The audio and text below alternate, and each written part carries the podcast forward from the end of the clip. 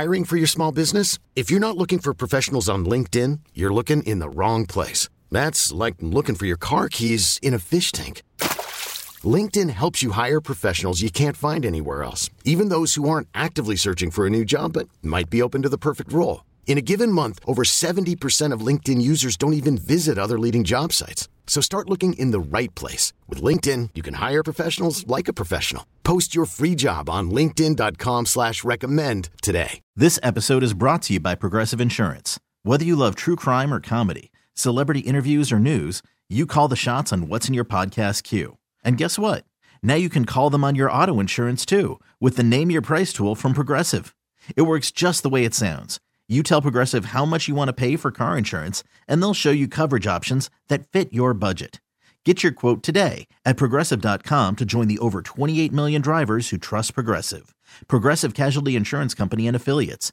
Price and coverage match limited by state law. And this morning I am joined from the University of Minnesota by Mary Meyer. Good morning, Mary. Good morning, Danny. Great to hear your voice on this beautiful fall day. And yours as well. Now, if you had the power, can we get some more rain and snow, please? Oh, my gosh. Well, snow was better than nothing, but I wish it was rain. I think it takes like 10 inches of snow to make an inch of water, for similar to rainfall. We really do need the rain. Minnesota. Oh my gosh. I think every time I hear how far behind we are in rain, it has increased by an inch. Yeah, so I think we're up to 9 inches now below normal. So what this means for gardeners is if you planted anything new in your garden this year, any new hosta, certainly a tree, a shrub, you have got to put additional water on it. Going into the winter with drought is fatal. It can be really difficult on plants, and we have a tendency to forget what happens out there in the garden once white and snow covers everything. We kind of forget about it, so then next spring you're going to be wondering, why did this plant die? Why isn't it looking good? Because it's so dry right now. So as long as the ground is not frozen, I would encourage you to really remember to water anything new you planted this year. Yes, and I was thinking that very thing in our yard, not only because of the boxwoods, but the new sod and everything else, all the trees. And looking at the forecast, Mary, as far as overnight lows, it's not too bad. And like you said, the ground isn't frozen yet. 38 the low tonight, now 27 Sunday night. 24 Monday night, but then the rest of the week looks like lows will be around 37, 38 degrees. So it's still time to water, and definitely, I know we want to conserve that at the same time. So it's quite a feat here to try to not only conserve water, but to get those plants, shrubs, etc., what they need before winter. And let's hope we do get some good snow cover this year. We really need that. Yes, as well. That will definitely help. That's for sure. All right, if you have any kind of a smart garden question, any kind of a lawn or garden question, by all means, you can call it in if you'd like to chat with Mary or send Mary your text. Either one, here's the number to do either, 651-461-9226. I think Gary is first up here on the phone calling in from St. Louis Park. Gary, you're on with Mary Meyer. Hi, good morning, Mary. Good morning, Danny. Mary, this past week I had my lawn aerated. And now I have two questions. Should I go ahead and wait another month or so and do some dormant seeding, or would it be better just to wait until spring to seed? And the second part of my question is there an advantage to using a broadcast spreader to do this as opposed to a drop spreader? And thank you for the show. Thanks, Gary. Gary, if it was my lawn, I would do a dormant seeding this fall.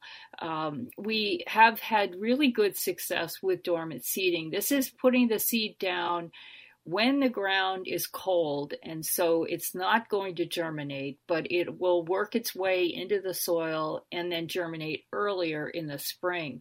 So because you've aerated, you have opened up some places for the seed to have good seed soil contact.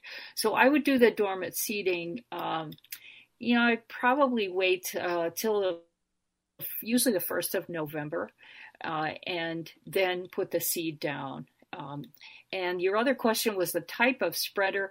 Usually with seed, broadcast spreader is preferred. You get a better, wider distribution, and you can go north, south, and then east, west in your lawn. So you do it, cover it twice, and that way you'll get good distribution. The drop spreader is really preferred for fertilizer or things that you want a more concentrated amount in a certain area. I was thinking back years ago, Mary, when I mistakenly used a drop spreader with some fertilizer instead of a broadcast spreader, and that lawn was so striped because I was using more fertilizer in some areas, and it was not exactly an even spread on there. But I haven't seen a drop spreader. Easy to do, Denny. Oh, yes. Especially for me. Yeah. Again, 651-461-9226. Let's grab another phone call, Mary. Ken calling in here from Maplewood this morning. Hey, Ken, good morning. What is your question for Mary?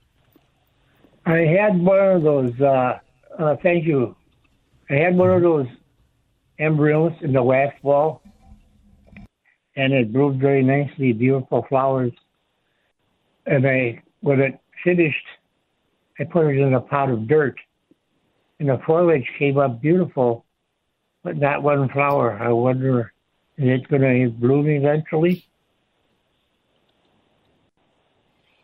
Well, it's hard to say, Ken. The amaryllis is a super, super bulb, and I give that as gifts every year because it's a very reliable, beautiful, big bloom the first year.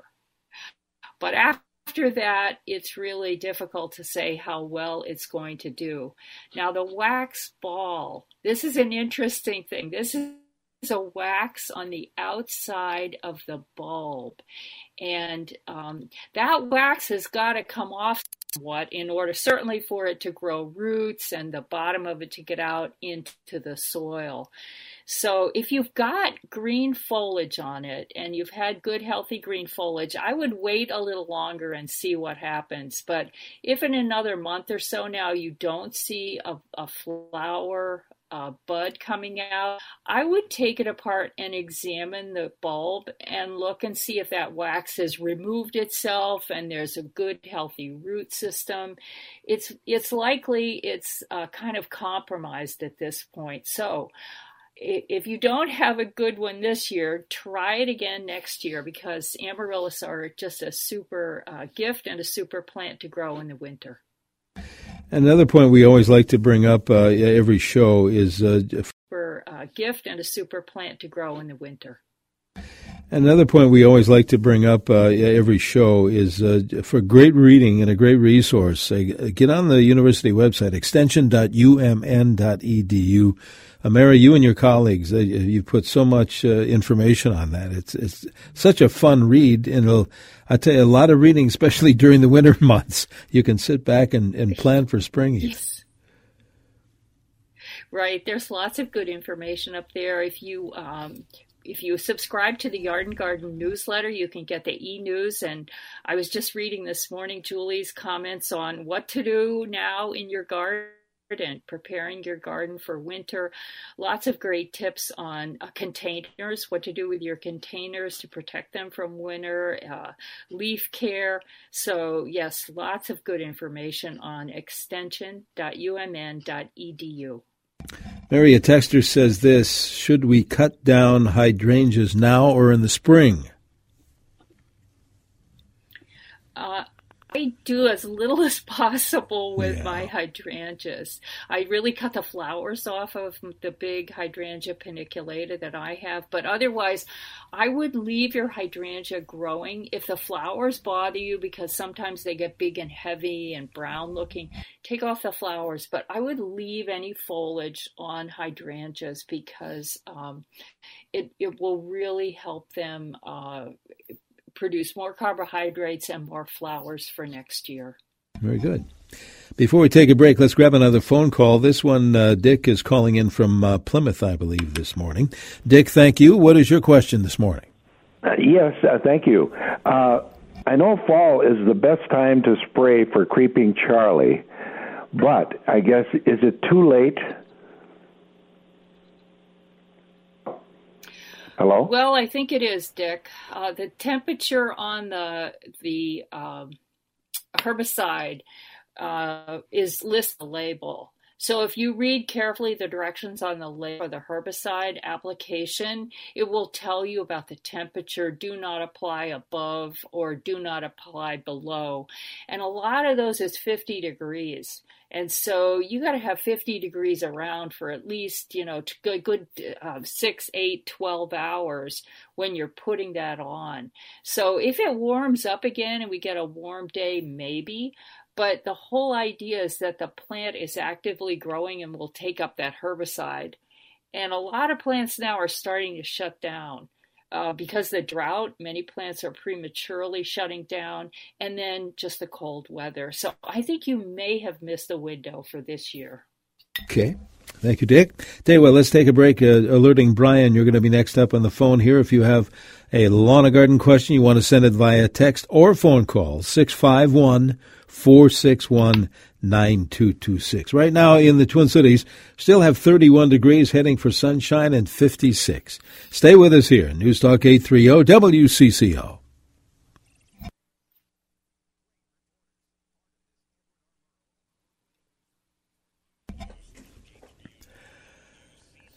Good morning. Welcome back to our Smart Garden Show here on CCO. Every Saturday in the 8 o'clock hour, our thanks to people like Mary Meyer from the University of Minnesota, answering those lawn and garden questions today by phone or by text. 651-461-9226 is how you get your question answered. And Mary, we promised Brian he'd be first. Brian is calling in from Andover, I believe, this morning. Thank you for waiting, Brian. What's your question? Hey, I have a little dilemma. I have some land that I just plowed for the first time way up by Red Lake, Minnesota, northern Minnesota, and I will not have regular irrigation. I'll be visiting every 2 to 3 weeks during the growing season, and my question is, can you recommend any kind of vegetables or fruits even that are more hardy, might be more drought resistant than others that I could experiment with? And just as an aside, the soil type is heavily clay. So I'll hang up and listen, and I love the show. All right, thank you very much. What do you think, Mary? Oh gosh, Brian, yes, you have a dilemma, right? Well, heavy clay is helpful. I mean, that's going to hold more moisture, but pretty much all of the vegetables that we grow, the annual vegetables, are really very dependent on water. So these annual crops have a shallow root system. That's true with most of the row crops that are planted, wheat, soybeans, the annuals, corn. They got shallow root systems. They really need a lot of additional rainfall. So having said all that, it's kind of tough with the annuals. When you get to perennials, you have a better chance with something like blueberries that really are, going to live a longer time. Apples, some of our fruit trees are actually pretty drought tolerant once they get established. Now, the other thing is what the pH is of your soil and the exposure as far as slope with frosts and so on when you get into those perennial fruits. So you're talking Red Lake, so this is up there in zone 3. So things are going to be cold for sure, but there are still things that can grow up there. So I would encourage you to get a soil test, if at all possible, so you can figure out the pH of your soil and then consider what if blueberries might be an option, or some of the really hardy fruit trees. But the annual vegetables, I think, will be a challenge unless we get a lot of normal rainfall. And then I would go with some of the leafy crops like Swiss chard, collards, the kale, things that you can pick on a regular basis that might do better in drier sites. And good luck with that. Quite a project. Yes. Yeah, what a project. Texter says this, Mary, if a soil mix, quote, recipe calls for charcoal, do I use the kind for grilling, or is there another type, and where might I find it? What about the charcoal question? Yeah, charcoal was sometimes used in soil mixes to absorb things. It's a very absorbent. I actually have never used it when I've made my own soil mix. I think that's going to be tough to find. You can maybe find it is not what you use for a barbecue. What you use in planting is much finer in particles. It's not a big chunk. You might find it at a garden center. You could probably find it online, but it's, I think that's going to be kind of a challenge. It isn't a critical thing. There are other things you can use. We're getting away from using perlite, but perlite would be a substitute for charcoal. Oh, okay. Let's see. Oh, we got a lot of text messages. What's the best time to split and transplant iris and daylily? When's the best time to cut them back? The best time for transplanting iris is in August, late July and August. I will not try transplanting anything now. We are past the point of return for transplanting in Minnesota, digging up perennials and doing that. Daylilies you can almost do any time of the year, but early spring is good. But for the iris, I wouldn't do that until late July or early August. I just want to cut the tops back because they are brown and not looking good. You can do that now, because the plants are pretty much, they're going into dormancy. But you really don't have to unless they're brown. This listener, Mary, purchased a zygocactus many months ago. It appears to have buds, never blooms. Also have a moth orchid that was blooming beautifully until I transplanted it. I did use the proper potting soil for orchids. What are your thoughts about these issues? Zygocactus. So I think they're mostly concerned about blooming, right? Yes. For both of these? Correct. Yes. Yeah, timing on blooming. So blooming with orchids is good light conditions and a regular fertilizer. Cactus need good light conditions too, but many cactus, the zygote, I haven't grown that cactus.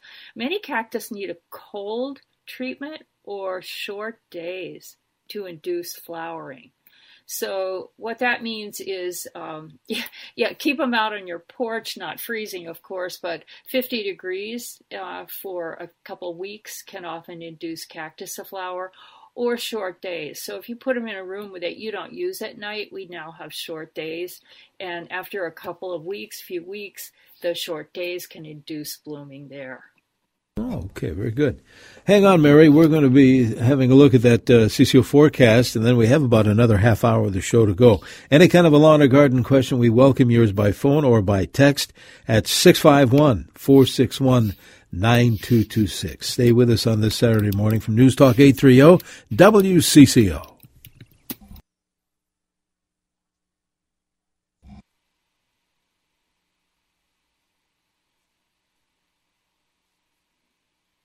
Good morning. Welcome back to our Smart Garden Show here every Saturday in the 8 o'clock hour. Thanks to our friends like Mary Meyer from the University of Minnesota helping you out with your lawn and garden questions this morning. If you'd like to call them in, great. If you want to send a text like a lot of folks do, either way, just one number to remember, 651-461-9226. What's happening at the Arboretum, excuse me, Mary, this time of year? It's a great time of year, really any time of year, but this is a fun time. Oh, yes, this is a fun time. We actually have huge number of visitors to see the beautiful fall color. The maples have been really spectacular this year, and they are still really beautiful.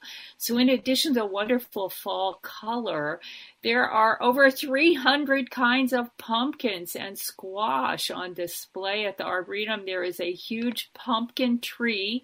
You can have your picture taken along beside a pumpkin tree, a tower of pumpkins that's right outside the visitor center. There are scarecrows, over 30 scarecrows for you to vote with your favorite scarecrow. That's certainly a fun thing to see this time of year. And the grass collection, many people know that I work on the grasses. The grass collection is at its peak right now with beautiful blooms, and the apple house is open. So you can get Harrelson apples, Sweet Tango, Cortland, Sweet 16, lots of the apples that have been grown and certainly developed at the University of Minnesota. The apple house is free. The Arboretum is free to members. Apple House is open with no reservations from 10 to 6. You can get pumpkins. If you haven't selected your pumpkins, you can get artisan squash, as well as grapes. There are fresh grapes grown at the Arboretum as well. To get into the Arboretum, you do need a reservation. There are hundreds of reservations available every half hour. Just make a reservation online. If members are always free, and Apple House is always free and open with no reservations. And if you're thinking about upcoming things at the Arboretum, Winter Lights, the big light exhibit through the winter, tickets are on sale now for Winter Lights, and that is a sell-out program. It is such a wonderful thing to see. Of course, I would always like to be able to go on the warmest night of Winter Lights, but who knows when that is. But tickets are on sale for that as well. I could go for a Sweet Tango apple right now. Mm. Oh, yeah. They're very so good. So good. All right. 651-461-9226. Texter says this, Mary. I have vincas in a garden box that are still looking good. Any hope they might survive the winter if I put them in the ground? Well, here we are with a common name. And so vinca can be an annual flower, which really will not live well at all. And no, they won't live through the ground. There's also a vinca vine. And the vinca vine sometimes can live through the winter here. The variegated one is really marginally hardy. But if it's not a vine, I would say no, there is not much chance of it surviving. But, you know, along with common names, I just like to comment, we had the caller about cactus, the zygocactus. I did not know the zygocactus is another name for what we normally call the Christmas cactus, and the botanical name is Schlumbergera.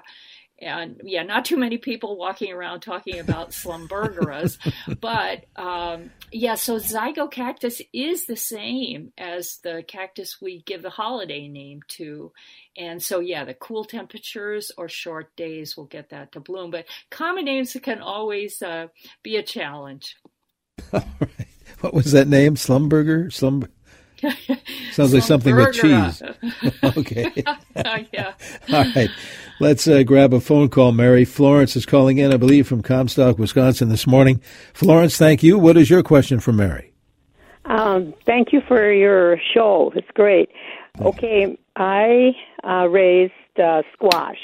I've got like 6 really nice big buttercup squash, and I had to take them out because it froze here really bad last week, and some of them aren't ripen totally. Will they ripen on their own down the basement? I brought them in. Maybe a little bit, Florence. It really depends on how far along they are, but it's certainly worth giving it a try. So these winter squashes are really kind of tropicals. You know, they don't like cold weather at all, so you definitely were right to bring them in before the frost. They appreciate what's called a curing period right now. So this means a nice warm temperature. So I have my squash in my front hall in my house, kind of right above the heater.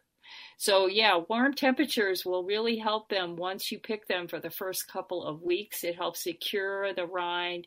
And if they are going to ripen any further, they will do that a little bit, but not a lot. But it's worth a try. You will know when you cut into them, you'll be able to see the orange flesh versus green around the edge. And of course, if it's not orange inside, it's not going to be as sweet. But try it out, and good luck. This listener, Mary, says, is there anything, we kind of touched on this earlier, is there anything I should be doing with my boxwoods now to help them through the winter? We talked about watering. Yes, so watering is, boxwoods are really quite drought tolerant, but I have a boxwood knot and I am watering that now to make sure it has some water to go through the winter. So I'd give it a good dose of water. And then depending on the exposure, you might want to wrap it with burlap or give it some wind protection. Mine is on the north side of my house, so it doesn't get the drying winds that come on the west or the south side. So I don't put a protection on mine. The other thing is that if it snows, it's wonderful if the whole thing gets covered up with snow. I hope for that. And again, on the north side, you have more of a chance of that. Snow covered for the whole winter. Watering before it gets really cold. Those are what we hope for with boxwood. I'm thinking which side. Mine are on the east side. I never have covered them, and right now they're, I have been watering them, so they look pretty healthy. But on the east side, I've never covered them, and they seem fine. So. Yeah, All right. North and then east are the most protected for our climate. South is the worst, and west can be kind of in between. This listener says, I have planted a couple of varieties of milkweed this year. How far do I cut them back? Oh, I wouldn't cut them back at all. I would leave the stems up and let the seed pods if they have seed pods, have opened and the seeds are coming out. You can help with dispersing that, but I wouldn't cut off those until the springtime. And we're really encouraged now with most of our perennials to leave a good 6 or 8 inches at the base for stems, for overwintering, for pollinators that will use the stems of specific plants. So, yes, it's tolerating a new look with a little bit messy and things growing in the winter time. Okay, let's see. Let's go back to the phones, Mary. Jean, I think, is calling in from St. Paul this morning. Jean, you're on CCO with Mary. Good morning. I have either a canna lily or a calla lily. I don't know which one it is, but it has long green stems with splashes of white on it. I was given it as a gift, and in the fall I took the foliage off and I put it in the cellarway, and I brought it out and planted it, and all the green came up really nice, but it never bloomed again, and I wondered what I can do to it. So where you have it in the summer determines a lot of how much energy it gets to produce the flowers. So I think your storage was great, Jean. It's just that when it's growing in the summertime, I'd give it quite a bit of light if possible, increase it, give it more and more sun, or put it in a sunny place so it's in the sun from the beginning when you put it out in the springtime. And then I would think about fertilizing it. So I would say additional fertilizer and the brightest light possible will help. The cannas are the great big tall things. They really need really just full sun conditions. Calla lilies, they can tolerate a little bit more shade, but they both like really good light. Okay. This listener, Mary, lives an hour north of Brainerd, and the question is it too late to move my peonies? Yes. Yeah, I wouldn't do any more transplanting now. because I think even here in the cities, unless you're moving and trying to take a plant with you that you can't access again in the spring, I'd wait until the spring to do it. Peonies are the best divided in the fall. You can start dividing them when it gets to be mid-August, late August, you can divide them, but I think it's too late to do any of that now. Dividing them when it gets to be mid-August, late August, you can divide them, but I think it's too late to do any of that now. Okay. One more before we have a quick break here. If I dormant seed, Texter says, when can I put crabgrass preventer on in the spring?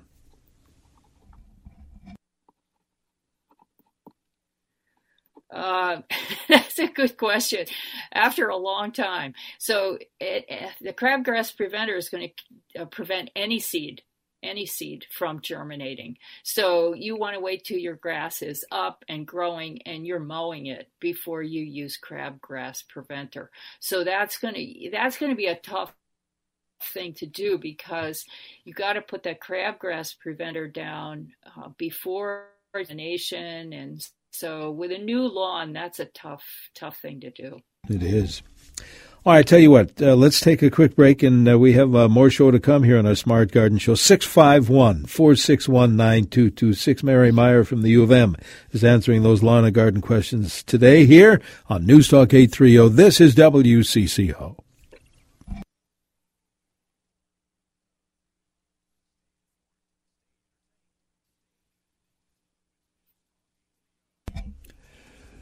And welcome back to the remaining minutes of our Smart Garden Show here on CCO. Every Saturday in the 8 o'clock hour, we're standing by in the next hour for Andy Lindis and home improvement. So if you have any kind of a home improvement question you want to ask Andy, that's coming up next hour after the news break. In the meantime, Mary Meyer from the U of M is answering those lawn and garden questions. Here's one, Mary. Will hibiscus trees winter over inside, and do you have any tips? Yes, this is a great plant to overwinter indoors. I've done this before, and this is a plant that actually can flower for you through the winter. If you have a bright, sunny window, so the south-facing windows get a lot of sun in Minnesota in the wintertime. Hibiscus are a big plant. They usually need quite a bit of water because they have a big, thin leaf. But, yes, you can bring them back inside and just give them as much light as possible. And as long as they're healthy and growing, a small amount of fertilizer through the winter will help them as well. Okay. As you know, Mary, we have the smartest listeners out there. Here's one who, and they do offer us some suggestions too. A listener said they just Googled charcoal for gardening, several options they say online. So for that listener, if you want to check out. For buying it. Yeah. Yeah, absolutely. And he or she also says, love your Saturday morning shows. Gives me a reason not to sleep in. Me too, as a matter of fact. Let's see. A friend, this texter says, recently gave me some small lilac sprouts that I have in a 5-gallon container. How should I overwinter them, and when is the best time to plant them in the spring? Well, I think if they were mine, I really would plant them outside. Hopefully they've got some roots on them, and lilacs are good, hardy plants for Minnesota. I don't have a place where I could keep them through the winter, and they would be okay in a container like that. So the issue is you've got the roots there that are going to be exposed, and you really don't want to keep them growing in the winter. You want them to go through their normal dormancy. So I would find a place and put them outside right now because the soil is still warm enough. You could put them in, and hopefully they have enough root system on them to get that the root system will keep them alive. And then you might protect them if you think they're vulnerable to rabbits or something. But I'd mark where you put them to watch next spring and water them well. Okay. Mary, this listener says, I've cleared the tomato vines from the garden. I don't put the vines in the compost, but I'm wondering if I can put the leftover tomatoes in the compost without passing any tomato disease to the compost. Thank you. Well, our home composts usually don't get to the temperature that will kill all the diseases. So your best bet is to completely bury these things, diseased plants, away from your other plants, or put them in a municipal compost where they really will totally reach high enough temperature. So we have information on this on the website about composting diseased plants or what to do with diseased plants. I tried most of my green waste, yard waste on my own property and manage that. But when you get to plants that are perpetually have disease like tomatoes, then you've got to do something different. You've got to get them to a commercial compost site. And many municipalities have this where you can take your own yard waste and dispose of it there. I think we have time for maybe one more. So fungus gnats, they've been overrun. They used a potting soil purchased from a respected dealer, but we think, they say, the gnats came with that soil. How can we be sure inside soil is gnat-free? What can you do about that? Yes, this is a challenge. So those fungus gnats, and I tend to see them this time of year, they often will come in on plants that have been growing outside. So the moisture in the soil is a real determinant on the fungus gnat population. So if you can keep your plants on the drier side, that will help also. There's some home remedy things like putting a slice of a potato in the soil that will attract a lot of the fungus gnat larvae, and you can kind of trap them on a potato chunk and then throw that away so you get rid of them. Insecticidal soap is another thing that you can use on your plants, but most of this is the soil. So again, we have information on the whole life cycle and how to minimize that. Keeping your plants on the dry side, I think, is one of the best things you can do. One more quick one, then we have to. Just temporary. Can I winter hens and chicks outside? Texter wants to know. I have not had good luck with that. Occasionally someone will tell me they have been able to do that, but I have not done that. I have a few in pots that I keep in a bright window through the winter time. All right. Well, just a final reminder to get to the Arboretum and the Apple House, and please get online. Check out the university website, extension.umn.edu. Well, Mary, I hope we speak again real soon. Thank you so much for your expertise. We always have so much fun. I know our listeners do as well. Oh, I do too, Denny. Great to talk about gardening. Always a pleasure. Mary Meyer from the University of Minnesota. As I mentioned earlier, get those home improvement questions ready. Andy Lindis will be answering those very questions next hour here on CCO. We look for some sunshine today. Highs here in the Twin Cities near 56 degrees. That may be probably the warmest day until Friday rolls around, because the high on Monday will maybe be 38 degrees or near it. Overnight lows on Monday night, 24. In fact, we're going to drop to 27 Sunday night, so keep that in mind as we talk about lawns and any plants, lawns and gardens here on CCO.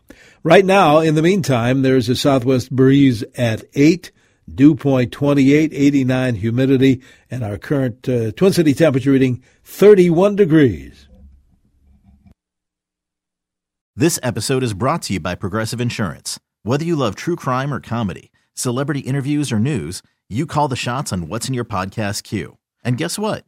Now you can call them on your auto insurance too, with the Name Your Price tool from Progressive.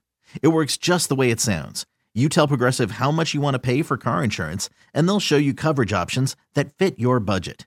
Get your quote today at Progressive.com to join the over 28 million drivers who trust Progressive. Progressive Casualty Insurance Company and Affiliates. Price and coverage match limited by state law. We really need new phones. T-Mobile will cover the cost of 4 amazing new iPhone 15s, and each line is only $25 a month. New iPhone 15s? It's better over here. Only at T-Mobile, get 4 iPhone 15s on us and 4 lines for $25 per line per month with eligible trade-in when you switch. Minimum of 4 lines for $25 per line per month with autopay discount using debit or bank account. $5 more per line without autopay, plus taxes and fees. Phone fee at 24 monthly bill credits for well-qualified customers. Contact us before canceling account to continue bill credits or credit stop and balance on required finance agreement due. $35 per line connection charge applies. See T-Mobile.com. Calling all pop culture enthusiasts. Are you obsessed with all things celebrity? Do you live for the drama, the laughs, and the unexpected moments that unfold on social media? Then you're going to want to tune in to the Comments by Celebs podcast. Join us 3 times a week as we deep dive into every aspect of pop culture. Whether it's dissecting the latest trends or just chatting about your favorite celebs, Comments by Celebs has you covered. We have new episodes out every week. Follow and listen to Comments by Celebs on the free Odyssey app or wherever you get your podcasts.